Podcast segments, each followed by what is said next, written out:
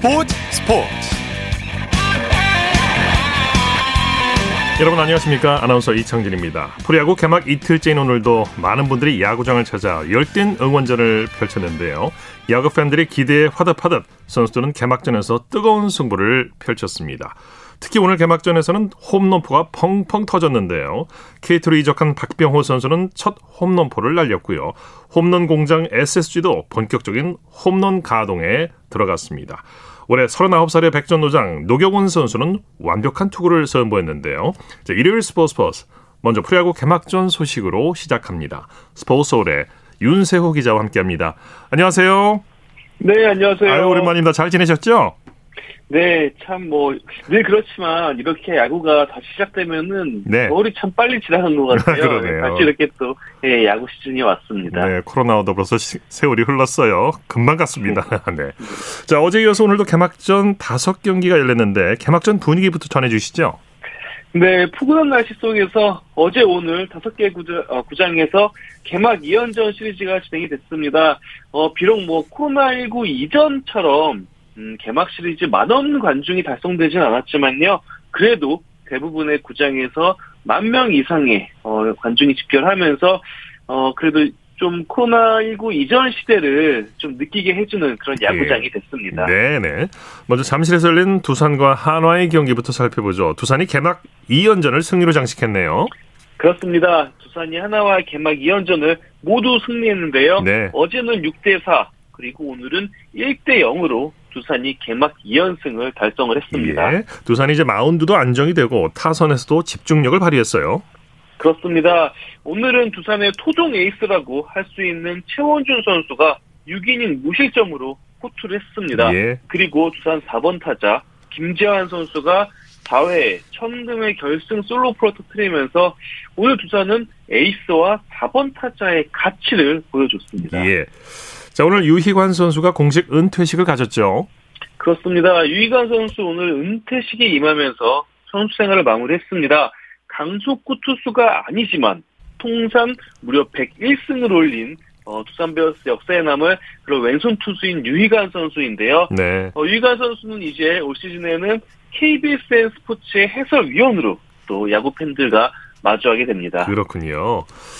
자, 역시 우승 후보 LG입니다. 기아를 꺾고 개막 2연전을 싹쓸이했네요. 네, LG가 기아와 광주 개막 2연전을 싹쓸이 했습니다. 네. 어제는 9대 0으로 이겼고요. 오늘은 또 3대 2로 접전 끝에 승리를 거뒀습니다. 네, LG 투타 모두 안정적인 모습을 보여줬어요. 그렇습니다. LG의 최대 장점이라고 할 수 있는 불펜 필승조 투수들이 끝까지 리드를 지켜냈습니다. 네. 특히 또 오늘도 어제 이어서 야수들의 멋진 수비가 나왔는데요. 8회 오지환, 9회 박혜민 선수의 호수비로 LG가 기아의 공격을 차단하면서 2연승을 거뒀습니다. 네, 기아는 안타는 많이 나왔는데 득점으로 이어지진 않았어요. 그렇습니다. 오늘 기아 타선이 안타 10개를 쳤는데 2점밖에 뽑지 못했거든요.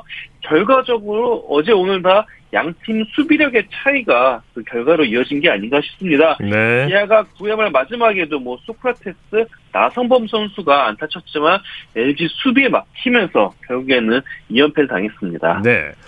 자, 삼성은 KT를 상대로 그야말로 9회 역전 드라마를 썼어요.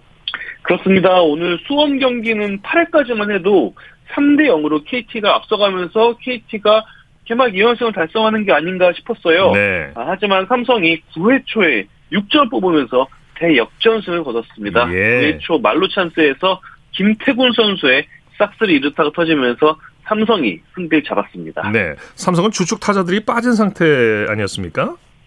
그렇습니다. 사실 주축 타자들이 개막을 바로 눈앞에 두고 어, 코로나19 확진으로 좀 많이 이탈을 했어요. 네. 네. 그럼에도 불구하고 오늘 뭐 김태군 선수, 최영진 선수, 오선진 선수 등 그 백업 선수들이 안타를 터트리면서 대역전 드라마를 만들어냈습니다. 네. 자, KT로 돌아온 박병호 선수 맹타를 휘둘렀는데 아쉽게 됐어요. 어, 오늘 박병호 선수는 홈런 포함 4타수 3안타 3타점으로 정말 좋은 모습을 보여줬습니다. 네. 어, 비록 뭐 KT는 졌지만 박병호 선수를 FA로 데려온 거는 성공적이었다라고 지금까지는 평가할 수 있을 것 같고요. 네. 또 KT는 또 선발 투수 배재성 선수도 7이닝 무실점으로 좋은 호투를 했습니다. 네. 고척 동구장에서는 키움이 롯데에게 전날 개막전 패배를 서력했네요. 네, 오늘 고척 경기 또한 수원 경기처럼 끝을 알 수 없었던 굉장히 끝까지 접전으로 진행이 됐는데요. 키움이 연장까지 가는 혈투 끝에 롯데에 4대 3으로 승리를 했습니다. 네. 키움 전병우 선수가 승부에 맞춤표를 찍은 끝내기 안타를 치면서 활약을 했고요. 예. 어, 키움 이정우 선수 또한 5타수 4만타 3타점으로 활약을 했습니다. 네, 팽팽한 투수전이 벌어졌죠. 그렇습니다. 뭐 양팀 선발 투수 모두 오늘 좋은 모습을 보여줬는데요. 키움 요키시 선수 6이닝 1실점, 롯데 박세웅 선수도 5와 3분의 2이닝 1실점으로 둘 다 뭐 에이스로서 선발 투수로서 어, 역할을 잘 해냈습니다. 네. SSG는 NC를 상대로 개막 2연승을 거뒀네요. 네, SSG와 NC의 탕호 경기에서는 SSG가 4대 1로 승리하면서 개막 2연승에 성공을 했고요. 네. 어, 특히 앞서 말씀해주신 SSG의 백전노장 선발투수 노경호 선수 오늘 6이닝 무실점으로 또 승리 투수가 됐습니다. 네. 타선에서 홈런포가 펑펑 터졌죠. 역시 SSG의 팀 컬러는 홈런입니다. 예. 오늘도 그 뽑은 4점 중에 3점이 홈런으로 나왔는데요. 어, 크로운 선수, 최정 선수, 한유섬 선수가 나란히 솔로포를 터뜨렸습니다. 네, 네. 자, 메이저리그 소식 살펴볼까요? 우리 선수들 소식 좀 살펴주실까요? 네, 개막전 유격수로 출장을 지금 바라보고 있는 샌디에이고의 김하성 선수 오늘 신시내티와의 시범 경기에서 2번 타자 유격수로 출장을 했고요. 네. 2타수 1안타 1볼넷 그리고 도루도 하나 성공을 하면서 아마도 김하성 선수가 개막전에서 유격수로 주전 주전 유격수로 출장할 것 같습니다. 네, 네. 그리고 피츠버그 박효준 선수는 오늘 또 보스턴과 시범 경기에 나왔는데요. 어, 상대 또 수준급 선발 투수인 이볼디 선수를 상대로 2루타를 쳤고요. 템파베이 최지만 선수는 오늘 4번 타자로 미네소타와의 경기에 나왔는데 어, 볼넷 하나로 한 차례 또 출루를 성공을 했습니다. 예. 자, 개막전을 치른 KBO 리그 순위 한번 살펴볼까요? 네, 일단 뭐 개막 2연전을 모두 승리한 LG, 두산, SSG가 나란히 1위에 올라 있고요. 네. 2연전을 1승 1패로 이제 나눠서 가져간 KT, 삼성, 키움, 롯데가 공동 4위입니다. 예. 그리고 개막 2연패를 당한 NC, 기아 하나가 현재 공동 8위에 자리하고 있습니다. 예. 소식 감사합니다. 네, 감사합니다. 프로야구 개막전 소식 스포츠 서울의 윤세호 기자와 함께했습니다.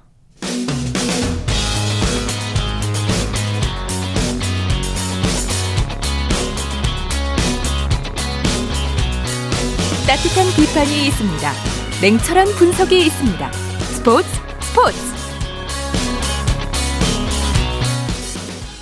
일요일 스포츠 스포츠 생방송으로 함께하고 계십니다. 9시 28분 막 지나고 있습니다. 이어서 프로배구 소식 살펴보겠습니다. 스포츠 동아의 강산 기자와 함께합니다. 안녕하세요. 네, 안녕하십니까. 오늘 남자부 한 경기만 열렸는데 아주 중요한 경기라 경기장이 뜨거웠을 것 같아요. 네, 그렇습니다. 오늘 의정부 체육관에서 열린 KB손해보험과 한국전력의 남자부 플레이오프는 누가 이겨도 스토리가 되는 경기였습니다. 예. 두팀 모두 창단 처음으로 챔피언 결정전 진출에 도전했기 때문인데요. 네. 그래서 평소보다 많은 1,518명의 팬들이 경기장을 가득 메웠고요. 네. 응원전도 뜨거웠습니다. 네. 말씀하신 대로 KB 손해보험과 한국전력이 창단 첫 챔피언 결정전 진출을 놓고 맞대결을 벌였는데 결과 어떻게 됐습니까?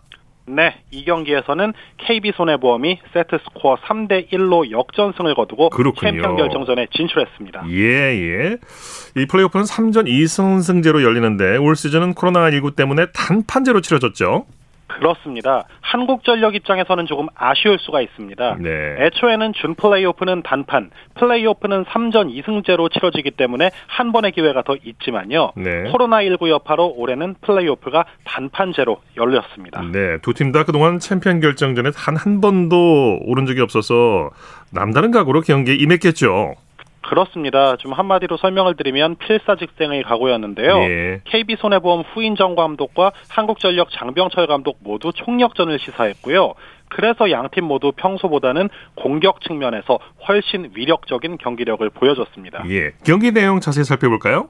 네, 오늘 1세트를 25대 23으로 한국전력이 가져가면서 무게 이추가 기우는 듯 보였습니다. 그러나 KB손해보험이 1세트 19대 24에서 23대 24까지 따라붙은 저력이 이후의 흐름에도 영향을 미쳤는데요. 네. 2세트를 25대 17, 3세트를 25대 19로 손쉽게 따낸 뒤에 4세트마저 25대 15로 따내면서 결국 승리를 따냈고요. 네. 서브에서 12대 4, 블로킹에서 16대 11로 앞선 게 결정적인 요인이었습니다. 네. KB손해보험 어떤 선수들이 팀 승리에 기여했습니까? 네, 케이타 선수가 오늘도 대단했습니다. 블로킹과 서브 3개, 후위 공격 13점 포함 30점에 공격 성공률 52%로 트리플 크라운을 작성했고요. 예. 김정호 선수가 서브 6개 포함 15점을 올리면서 훌륭한 지원 사격을 했습니다. 네. 자, KB손해보험이 챔피언 결정전에 진출하게 됐는데 이 챔피언 결정전 언제 어떻게 열리게 됩니까? 네, 챔피언 결정전은 5일이죠. 화요일인데요. 정규 시즌 우승팀인 대한항공의 홈구장인 인천 계양체육관에서 열리는 1차전을 시작으로 3전 2승제로 진행이 됩니다. 예. 1차전은 4월 5일, 2차전은 7일 의정부에서 열리고요. 네. 3차전은 9일 인천에서 열립니다. 네. 자, KGC 인삼공사 배구단이 감독 교체를 선언했네요. 네, 그렇습니다. KGC 인삼공사가 올 시즌을 끝으로 계약이 만료된 이영택 감독과의 계약을 연장하지 않기로 했습니다. 네. 뭐 젊은 선수들을 이끌고 나름 경쟁력 있는 팀을 잘 만들었다는 평가를 받고 있는데 일단 후임자로는 외국인 감독이 물망에 오르고 있습니다. 예. 뭐 현재 미국 18세 이하 여자 대표팀 사령탑을 맡고 있는 제이미 모리슨이 유력한 후보로 물망에 올라 있는데요. 지금 네덜란드 여자 대표팀도 맡은 바가 있어서 세계 배구의 흐름도 잘 이해하고 있다는 평가입니다. 네. 일단 인삼공사가 외국인 사령탑을 선임할 경우 여자 배구에서는 2011년 흥국생명을 이끌었던 반다이라 마모루 감독 이후에 두 번째 사례가 아, 됩니다. 네. 그래서 12년 어, 11년이 지났군요. 외국인 감독 맡은. 지가. 아. 자, 소식 감사합니다. 네, 고맙습니다. 프로배구 소식 스포츠 통화의 강산 기자와 함께했고요. 이어서 프로농구 소식입니다. KBS N스포츠의 손대범 농구 해설위원과 함께합니다. 안녕하세요. 네, 안녕하세요. 오늘 농구장 분위기부터 전해주시죠. 네, 오늘 역시 시즌 막바지 플레이오프 티켓이 걸린 경쟁이 많이 펼쳐지다 보니까 어, 플레이오프 티켓이 걸린 대구와 창원 같은 경우는 어, 양팀 양 두 경기장의 상황을 또 주시하는 분위기였습니다. 네. 어, 결국 두 팀은 오늘 반드시 승리해야 되는 상황이었는데 어, 대구에서 가스공사가 KGC를 꺾으면서 플레이오프 티켓을 거머쥐었고요. 반대로 LG는 탈락이 확정되면서 어, 두 팀의 두 경기장의 분위기가 좀 엇갈렸습니다. 네. 자, 먼저 미리 보는 챔프전이라고 할 수 있는 KT와 SK의 경기부터 살펴볼까요? 네, 잠실 학생체육관에서 열린 경기였는데요. 어, KT가 SK를 상대로 90대 81로 승리했습니다. 1, 2위 맞대결이었는데요. 어, 2위 KT가 오늘 승리와 함께 37승 16패가 됐습니다. 네. KT가 기선제압에 성공했는데 SK가 점점 격차를 좁혀갔죠.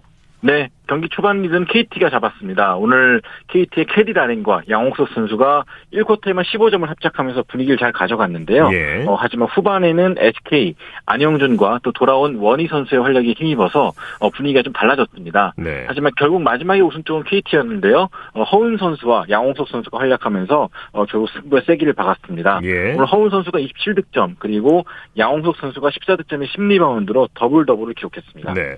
이 경기가 끝난 후에 SK의 정기리그 우승 시상식이 열렸죠. 네, SK는 일찌감치 지난달 31일에 오리온전에서 승리를 거두면서 정규리그 우승을 확정지은 바 있습니다. 네. 하지만 그 당시엔 좀 원정에서 우승을 확정지었기 때문에 어, 약간 좀 감흥이 덜했는데요. 오늘 경기 끝난 뒤에 홈팬들과 함께 정규리그 1위를 좀 기념하는 세리머니를 진행했고요. 또 전희철 감독과 함께 어, 플레이오프 출사표를 전달하는 시간도 가졌습니다. 네. 자, 한국가스공사가 KGC를 꺾고 창단 후 처음으로 플레이오프 진출을 확정했네요. 네, 오늘 대구로 연고지를 옮긴 또 이제 대구에서 새로 창단한 한국가스공사가 이 KGC 인상공사를 102대 85로 꺾고 역사적인 첫 플레이오프 진출을 확정지었습니다. 네. 오늘 승리와 함께 고양 오리온과 공동 5위가 됐고요. 어, 최종 순위는 아마 5일 경기에 따라서 달라질 것으로 보입니다. 네. 한국가스공사의 집념이 더 강했던 것 같아요. 그렇습니다. 오늘 창원에서 KCC와 만난 LG 그리고 오늘 가스공사 두 팀 다 반드시 플레이오프를 위해서는 이겨야 되는 상황이었는데 예. 어, 한국가스공사가 조금 더 집념이 강했던 것 같습니다. 예. 이 평소에 좀 적극성이 부족했다고 평가를 받았던 이 외국 선수 앤드류 니콜슨이 27득점으로 또 훨훨 날았고요. 또 홍경기와 화이트 선수도 17점, 17점씩을 좀 보탰습니다. 어, 3쿼터까지 약간 좀 일방적인 리드를 달렸던 가스공사는 이 KGC 인성공사의 추격을 또 무난히 떨쳐내면서 어, 승리를 거뒀습니다. 네. KCC가 LG의 플레이오프 진출을 저지했네요. 네, LG가 마지막까지 좀 안간힘을 다 해봤는데 결국 플레이오프 진출을 실패했습니다. 네. 오늘 KCC와 맞대결이 있었는데요. 어, KCC가 74대 68로 승리를 거두었고요. 반대로 LG 같은 경우는 어, 역시나 홈에서 좀 기대를 걸어봤는데 아쉽게 플레이오프 탈락이 확정되었습니다. 네. KCC가 경기를 주도했는데 특히 삼각편대가 팀 승리를 이끌었죠. 네, 맞습니다. 오늘 라건아 선수가 26득점에 리바운드 22개, 이정현 선수가 16득점, 그리고 정창영 선수가 15득점, 이렇게 삼각편대 활약에 힘입어서 LG의 추격을 따돌리는 성공했습니다. 네. LG로서는 좀 많이 아쉬울 것 같아요.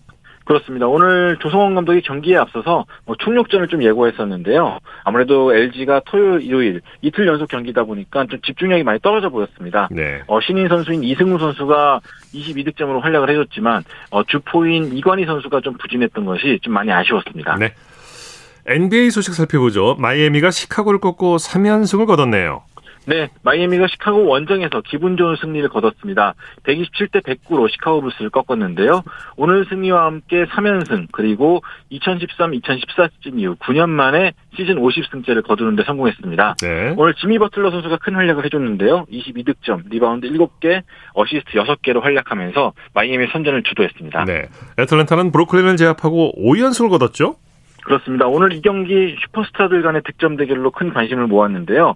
애틀란타 호크스가 브루클린 네츠를 122대 115로 꺾고 5연승을 달렸습니다. 네. 오늘 애틀란타에서는 트레이 영 선수가 이 3점슛 4개를 포함한 36득점으로 활약을 해줬고요. 브루클린은 케빈 듀란트 선수가 55득점으로 자신의 한 경기 최다 득점 기록을 새로 썼지만 팀 패배로 빛을 잃었습니다. 네. 골든 스테이트는 유타를 상대로 역전승을 거뒀네요. 네, 그렇습니다. 오늘 아주 시원한 역전승을 거둔 골든스테이트인데요. 어, 골든스테이트는 유타 재즈와의 경기에서 111대 107로 승리를 거두었습니다. 오늘 경기 종료 7분 전까지만 해도 유타가 16점 차로 앞서고 있었는데 어, 유타가 마지막 5분 53초 동안 득점을 하나도 올리지 못하면서 네. 무기력하게 침몰하고 말았습니다. 그 사이에 골든스테이트는 18점을 몰아넣으면서 역전승을 거뒀는데요. 클레이 탐슨이 36득점, 조던 풀 선수가 31득점으로 역전승을 주도했습니다. 네. NBA 그 밖에 다른 경기 소식도 전해주시죠. 네, 오늘 필라델피아와 샬럿 간의 경기에서는 필라델피아가 144대 114로 승리를 거뒀습니다. 오늘 샬럿은 이 그동안 발목 부상으로 이탈해 있던 이 고든 헤이워드 선수가 복귀하면서 어, 조금 더 경기력이 나아지지 않을까 기대했는데 오히려 이 30점 차 대패를 당하고 말았고요. 네. 어, 뉴욕에서는 클리브랜드가 119대 101로 뉴욕 닉스를 꺾었습니다. 네. 오늘 뉴욕 닉스의 줄리어스 랜들 선수가 결장을 했는데 어, 그 탓인지 공격 난조를 보인 것이 패인이었습니다. 네. 소식 감사합니다. 고맙습니다. 프로농구 소식 KBS N스포츠의 손대범 농구 해설위원과 살펴봤습니다. 쳤다 하면 홈런이고 슛 골이고 각본 없는 한편의 드라마 그것이 바로 그것이 바로 손에 잡힌 우승 트로피 목에 걸린 그 배달 너와 내가 하나 되는 그것이 바로 그것이 바로 그것이 바로 꿈꾸던 스포츠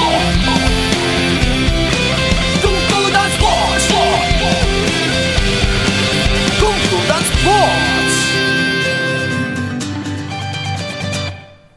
일요일 스포츠 스포츠 생방송으로 함께하고 계십니다. 9시 38분 지나고 있습니다. 이어서 축구 소식 살펴봅니다. 중앙일보의 박린 기자와 함께합니다. 안녕하세요. 네, 안녕하세요. 자, 어제 카타르 월드컵 조 추첨이 열렸는데 손흥민 선수와 호날두 선수의 맞대결이 성사가 됐어요. 네, 맞습니다. 뭐 어제 새벽에 조추첨에서 한국은 어, 포르투갈, 우루과이, 가나와 그 H조에 배정이 됐고요. 네. 어, 한국과 포르투갈이 같은 조가 되면서 어, 한국의 손흥민과 포르투갈의 호날두의 그 월드컵 맞대결이 성사가 됐고 뭐 국내외에서도 어, 관심이 모아지고 있습니다. 네. 손흥민 선수가 오랫동안 호날두를 동경해 왔는데 롤 모델과 월드컵에서 맞대결을 펼치게 됐네요. 네, 맞습니다. 뭐 손흥민 선수는 독일 함부르크 시절에 방 안에 호날두 사진을 붙여둘 만큼 뭐 호날두 선수를 굉장히 좋아하고요. 예. 뭐 빠른 스피드로 뒷공간을 침투하는 스타일은 물론 뭐 등번호까지 어, 벤치마킹했고 어, 별명도 손날두입니다. 네. 또 손흥민 선수가 어, 만약 누군가와 함께 할 수 있는 오픈이 주어진다면 어, 호날두를 만나고 싶다. 또 이렇게 말한 적도 있습니다. 네. 올 시즌 프리미어리그 맞대결에서는 호날두 선수가 판정승을 거뒀었죠. 네, 올 시즌 프리미어리그에서 토트넘과 메뉴가 두 차례 맞대결을 펼쳤는데요. 어, 호날두 선수가 그 3골 1도움을 올렸지만 어, 손흥민 선수는 그 침묵을 했습니다. 어, 그렇기 때문에 이번 월드컵 맞대결에서는 또 손흥민 선수가 또 여기에 대해서 서력을 할 수 있을지도 뭐 팬들도 또 기대를 하고 있습니다. 네. 축구 대표팀 벤투 감독은 조국 포르투갈을 상대하게 됐어요. 네, 조추첨식에서 포르투갈이 이어서 한국이 나오니까 그 벤투 감독이 굉장히 좀 생각에 잠긴 표정이었거든요. 예. 어, 사실 뭐 벤투 감독은 2002년 월드컵 당시에 어, 포르투갈 수비형 미드필더로 어, 뛰었습니다. 어, 그런데 당시에 0대1 패배와 16강 탈락을 막지는 못했거든요. 네. 어, 그런데 20년이 흘러서 조국 포르투갈을 상대하게 됐고요. 어, 그래도 포, 포, 벤투 감독은 어, 나는 지금 한국을 지휘하고 있고 예. 어, 개인적인 감정은 분리해야 된다. 또 이렇게 말을 했습니다. 네. 자, 우리가 같은 조인 상대팀 전력 분석을 한번 해보죠. 우선 톱시드 포르투갈이 조 최강자로 꼽히죠. 네, 맞습니다. 우선 우리나라는 조- 죽음의 조는 피했고, 뭐, 그나마 무난한 조라는 어, 평가가 나오고 있는데요. 네. 어, 그래도 포르투갈은 피파 랭킹 8위에 굉장히 또 강호입니다. 네. 뭐, 호날두 뿐만 아니라 뭐, 맨유의 브루노 페르난데스, 어, 리버풀의 디오고 조타, 좋다. 또 맨시, 네. 어, 네, 그 맨시티의 실바, 칸셀로 디아스까지 어, 프리미어 리그 선수들이 어, 즐비하고요. 네. 어, 다만 산토스 감독의 전술이 좀 다소 소극적이고 어, 고전적이란 건 좀 단점으로 꼽힙니다. 정말 화려한 멤버들이네요. 네. 자, 조별리그 1 차전을 치르게 될 우루과이의 전력은 어떻습니까? 네, 남미에서는 3위로 통과했고요. 어, 세계적인 공격수 수아레스와 카바니가 있지만 어, 올해 벌써 35, 살로 이 두 선수가 좀 다소 하향세입니다. 네. 어, 그래도 손흥민의 그 토트넘 동료인 벤타쿠르 같이 좀 젊은 선수들도 있고요. 어, 상대 전적이 우리나라가 그 1승 1무 6패로 열세인데다가 어, 조별리그 첫 경기를 또 치르는 만큼 어, 우리 입장에서는 좀 많은 준비가 또 필요해 보입니다. 예. 이 가나는 꼭 잡아야 할 상대인데 그런데 11월에 이 가나의 전력이 급상승할 수도 있다고요. 네, 우선 가나는 피파 랭킹 60이고요. 전력도 예전만 못합니다. 어, 그런데 가나 축구협회가 그 아버지 가나 사람인 첼시 공격수 허드슨 호- 오도이 합류를 어, 추진 중이거든요. 네. 어, 여기에다가 어, 브라이튼 수비수 램프티 합류까지 바라고 있습니다. 만약에 이 두 선수가 그 가나 대표팀에 가, 가세를 한다면 뭐 가나도 어, 굉장히 만만치 않은 팀이 될 것으로 보입니다. 예. 뭐 어느 한 팀 만만한 팀이 없어요. 외신들은 우리나라의 16강 진출 가능성을 어느 정도로 보고 있나요? 네, 우선 ESPN 같은 경우에는 한국이 포르투갈에 이어서 어, 조 2위로 16강에 올라갈 것이다. 또 이런 예상을 내놓았고요. 네. 어, 네. 폭스 스포츠도 그 이변을 노릴 만한 팀으로 한국을 꼽았습니다. 네. 어, 하지만 하- 그 해외 베팅 업체 같은 경우에는 어, 포르투갈, 우루과이, 가나에 이어서 한국을 조 최하위로 점찍고 있거든요. 음, 어, 이곳 저곳에서 그 각종 예상들이 좀 엇갈리고 있습니다. 네. 그래도 우리에게는 손흥민 선수가 있지 않습니까? 네, 맞습니다. 뭐 대한민국은 손흥민 보유국이다. 뭐 이런 말도 있고요. 네. 어, 피파 홈페이지 역시 어, 한국에는 그 미소의 암살자 손흥민이 있고 그러니까 어떤 경기에서도 해결할 수 있는 그 빅게임 플레이어다. 또 이렇게 어, 극찬을 했고요. 뭐 손흥민 선수를 중심으로 뭐 똘똘 뭉친다면 뭐 우리나라도 뭐 16강 이상의 성적도 어, 노려볼 수 있을 것으로 네. 기대가 됩니다. 자, 토트넘의 손흥민 선수가 오늘 밤에 뉴캐슬과 프리미어리그 경기를 앞두고 있죠. 네, 한국 시간으로 오늘에서 내, 오늘에서 그 내일로 넘어가는 그 새벽 0시 30분입니다. 네. 어, 홈에서 뉴캐슬과 프리미어리그 30라운드를 치르고요. 지금 5위 토트넘이 4위 아스널을 승점 3점 차로 어, 추격 중인 상황이고요. 네. 어, 손흥민 선수가 뭐 최근에 그 골 감각이 어, 물이 올랐습니다. 지금 어, 리그 13골을 또 기록 중이고 예. 14호 골에 어, 또 도전을 합니다. 네. 울버햄튼 황희찬 선수를 비롯한 유로파 선수들이 주말에 경기에 나섰죠. 네, 황희찬 선수는 애스턴 빌라와의 홈 경기에 후반 23분에 교체 투입됐고요. 공격 포인트를 올리지는 못했지만 2대1 승리에 기여를 했습니다. 네. 어, 코로나19에서 회복한 독일 프라이부르크 정우영 선수 같은 경우에는 어, 바이에른 뮌헨전에 후반 38분에 교체 투입됐고요.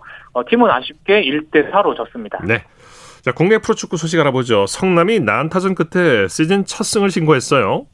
네, 성남이 수원FC와 7골을 주고받은 끝에 4대 3으로 승리를 했습니다. 네. 어, 수원FC 이승우 선수가 어, 두 경기 연속 골로 2대 2를 만들었는데요. 또 양팀이 어, 다시 3대 3으로 팽팽히 맞선 상황에서 어, 성남 미드필더 김민혁 선수가 어, 멋진 결승골을 어, 뽑아내면서 어, 성남이 개- 개막 7경기 만에 예. 어, 첫 승을 신고를 했습니다. 네, 김다민 감독 마음고생 심했을 텐데 축하드립니다.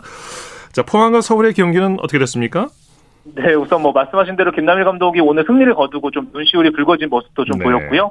어, 포항과 성, 서울의 경기에서는 양 팀이 1대 1로 비겼습니다. 아, 포항의 이광혁 선수가 전반에 선제골을 넣었지만 어, 서울의 나상호 선수가 어, 후반에 페널티킥 동점골을 뽑아냈고요. 어, 포항은 4위, 서울은 어, 11위를 기록을 했습니다. 네. K리그 2 경기 결과도 전해주시죠. 네, 광주가 그 원정에서 허율 선수의 결승골을 앞세워서 경남의 2대1 역전승을 거뒀습니다. 네. 어, 광주는 2연승을 달리면서 5승 2패로 2위로 올라섰고요. 어, 충남 아산은 부산을 1대 0으로 제압을 했는데 어, 유강현 선수가 어, 결승골을 뽑아냈습니다. 네. 자, 에릭센 선수가 A매치 골에 이어서 프리미어리그 복귀골도 터뜨렸어요.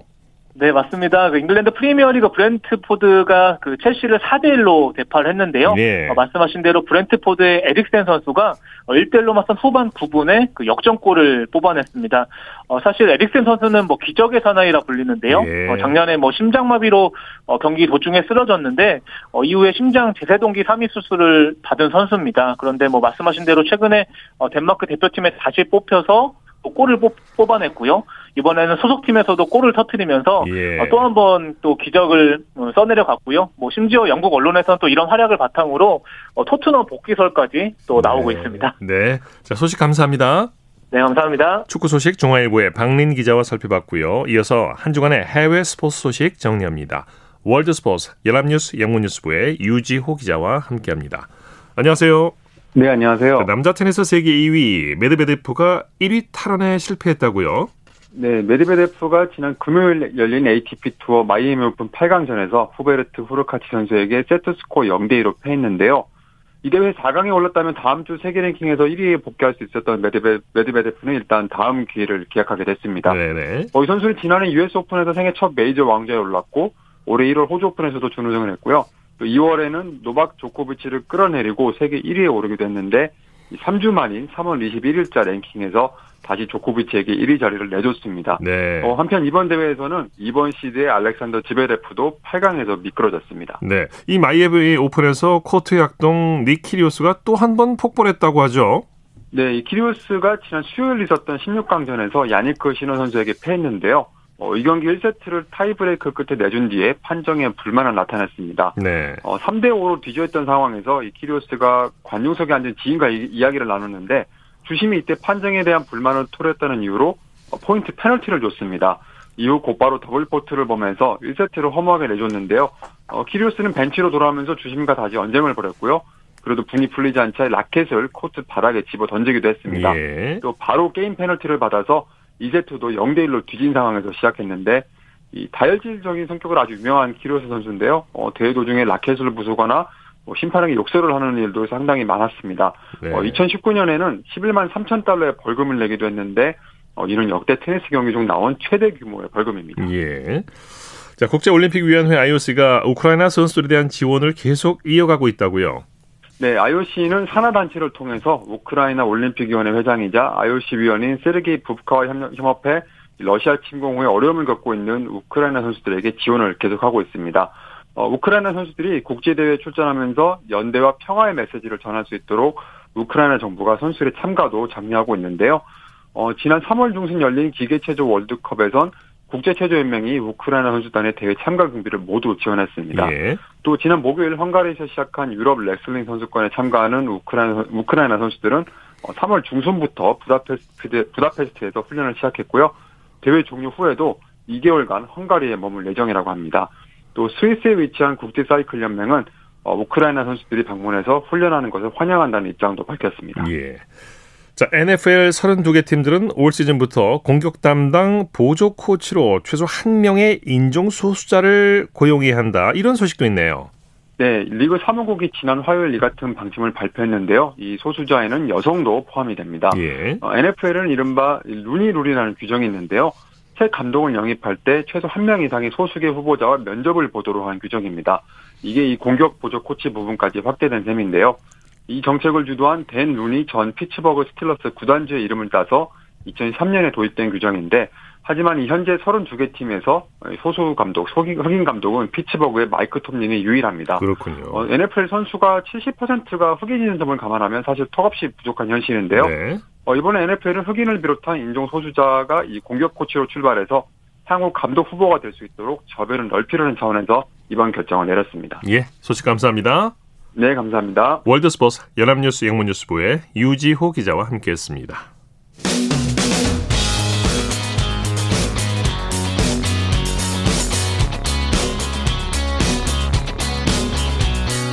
따뜻한 비판이 있습니다. 냉철한 분석이 있습니다. 스포츠 스포츠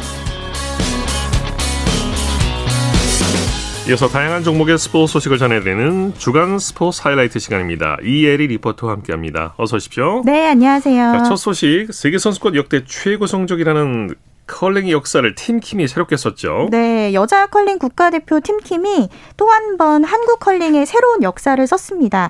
지난 28일 월요일 캐나다에서 열린 여자 컬링 세계선수권 대회 결승전에서 이 팀킴은 스위스 팀에 6대 7로 패하면서 준우승을 차지했는데요. 네. 이 팀킴은 이번 준우승으로 세계선수권에서도 우리 대표팀 사상 가장 좋은 성적을 거둔 팀으로 기록됐습니다. 네. 지난 28일 월요일 KBS 9시 뉴스 로 들어보시죠.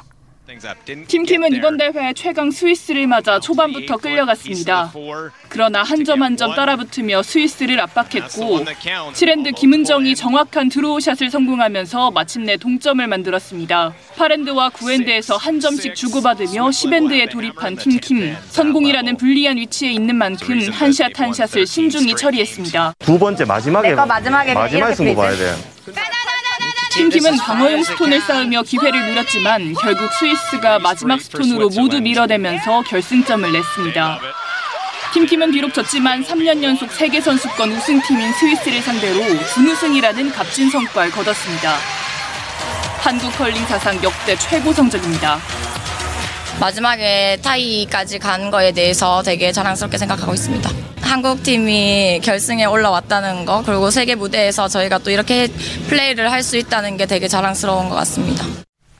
네, 이번에는 수영 얘기를 해보죠. 한국 네. 수영의 희망 황선우 선수가 세계 선수권 대회 자유형 100m와 200m 출전권을 확보했죠. 네, 그렇습니다. 지난 28일 경북 김천 실내 수영장에서 수영 국가대표 선발전이 열렸는데요. 이 황선우 선수가 아쉽게 이 자유형 50m에서 22초 42로 두 번째로 터치 패드를 찍었습니다. 네. 이 50m의 출전권은 이 세계 선수권 출전권 확보할 수 있는 기존 기록이 22초 18인데요. 황선우 선수는 0.24초 늦게 도착했습니다. 하지만 말씀하신 대로 이 황 선수는 이번 대표 선발전에서 주 종목인 자유형 100m와 200m의 세계 선수권 출전권을 손에 쥐었습니다. 예. 이, 근데 이 황선우 선수가 이렇게 한층 더 성장한 이유가 있는데요. 바로 영법이 한층 더 안정화된 겁니다. 네. 이와 관련된 내용을 지난 28일 월요일 KBS 9시 뉴스로 들어보시죠. 이번 대회에서 한층 성장한 모습을 선보였습니다. 아시아 주니어 신기록을 세운 도쿄올림픽보다 영법이 더욱 안정됐습니다. 황선우의 영법은 이른바 엇박자 수영입니다. 단거리 선수지만 힘보다 특유의 유연성을 살려 오른쪽 스트로크 때 거의 물이 튀지 않을 만큼 저항을 줄이며 강력한 추진력을 얻는 영법입니다. 유연한 턴과 킥도 속도의 비결입니다. 좌우 균형을 유지하며 강력한 힘으로 속도를 내는 박태환과는 다른 영법입니다. 또한 몸집을 키워 안정된 레이스를 펼칠 만큼 근력과 체력도 강해졌습니다. 파워는 작년보다 조금 세진 느낌이 들어요. 기량을 끌어올려서 세계 선수권에서 좋은 기록 내고 싶어요. 특유의 유연성에 강한 체력을 덧붙인 황선우의 진화는 6월 세계 선수권 메달과 9월 아시안 게임 다관왕 도전에 기대감을 높였습니다. 네. 자, 육상 100m 한국 기록 보유자인 김국영 선수와 성인 무대에 데뷔한 유망주 비웨사가 처음으로 맞대결을 펼쳤다고요. 네, 그렇습니다. 올해 첫 육상 경기가 펼쳐졌는데요. 이 경기에서 이제 한국 신기록 100m, 육상 100m 보유자, 그리고 다, 단거리 간판인 김구경 선수가 올해 이 경기에서 우승을 했습니다. 네. 이 경기는 지난달 3월 30일 수요일에 전라남도 여수에서 제26회 전국 실업 육상 경기 선수권 대회가 열렸고요. 이때 남자 100m 결승 경기가 펼쳐졌습니다. 예. 이 김구경 선수가 10초 33의 기록으로 가장 먼저 결승선을 통과했고요. 이 비웨사 선수는 이번에 성인 무대 첫 경기를 치렀는데 예. 결과는 10초 46으로 2위에 이 결승선을 통과했습니다. 지난 3월 30일 수요일 KBS 9시 뉴스입니다. 결승전에서 비웨사는 3번 레인, 김국영은 4번 레인에서 나란히 뛰게 됐습니다. 김국영은 레이스 중반부터 점점 속도를 올리는 한수 위의 저력을 발휘합니다. 만 31살의 김구경은 올해가 꿈의 고초대에 도전할 마지막 기회라고 비장하게 말했습니다. 7월 세계선수권을 앞두고 6회 연속 출전권 획득이 1차 목표입니다. 제가 생각했을 때는 올해가 마지막이 되지 않을까 최대한 하루하루 집중해서 하고 있습니다. 비에사는 자신의 최고 기록 10초 45에 0.01초 못 미쳤지만 달라진 뒷심으로 김구경의 뒤를 이었습니다. 어쨌든 한 번은 만날 줄 알았는데 생각보다 일찍 만나게 돼가지고 엉덩이만 보고 뛰어야겠다 했다가 잘 걸린 것 같아요. 어린 나이임에도 불구하고 좀 부담감이 클 텐데 그래도 형들과 정정당당하게 겨뤄서 최고 기록에 버금간의 기록을 냈잖아요.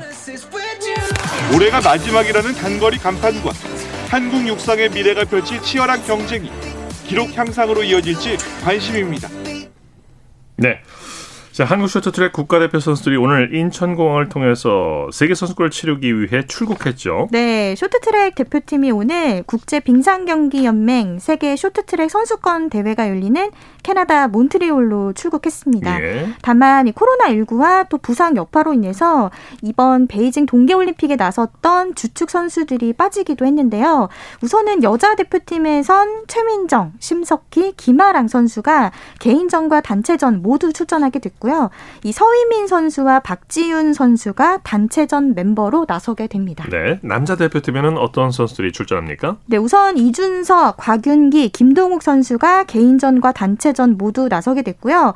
박인욱 선수와 한승수 선수가 단체전에만 출전하게 됐습니다. 네. 사실 이 베이징 동계 올림픽 멤버 중에서 남자 1500m 금메달리스트 이 황대원 선수 그리고 함께 뛰었던 또 박장혁 선수는 코로나19 확진으로 인해서 이번 세계 선수 권 대회에 나서지 못하게 됐는데요. 네.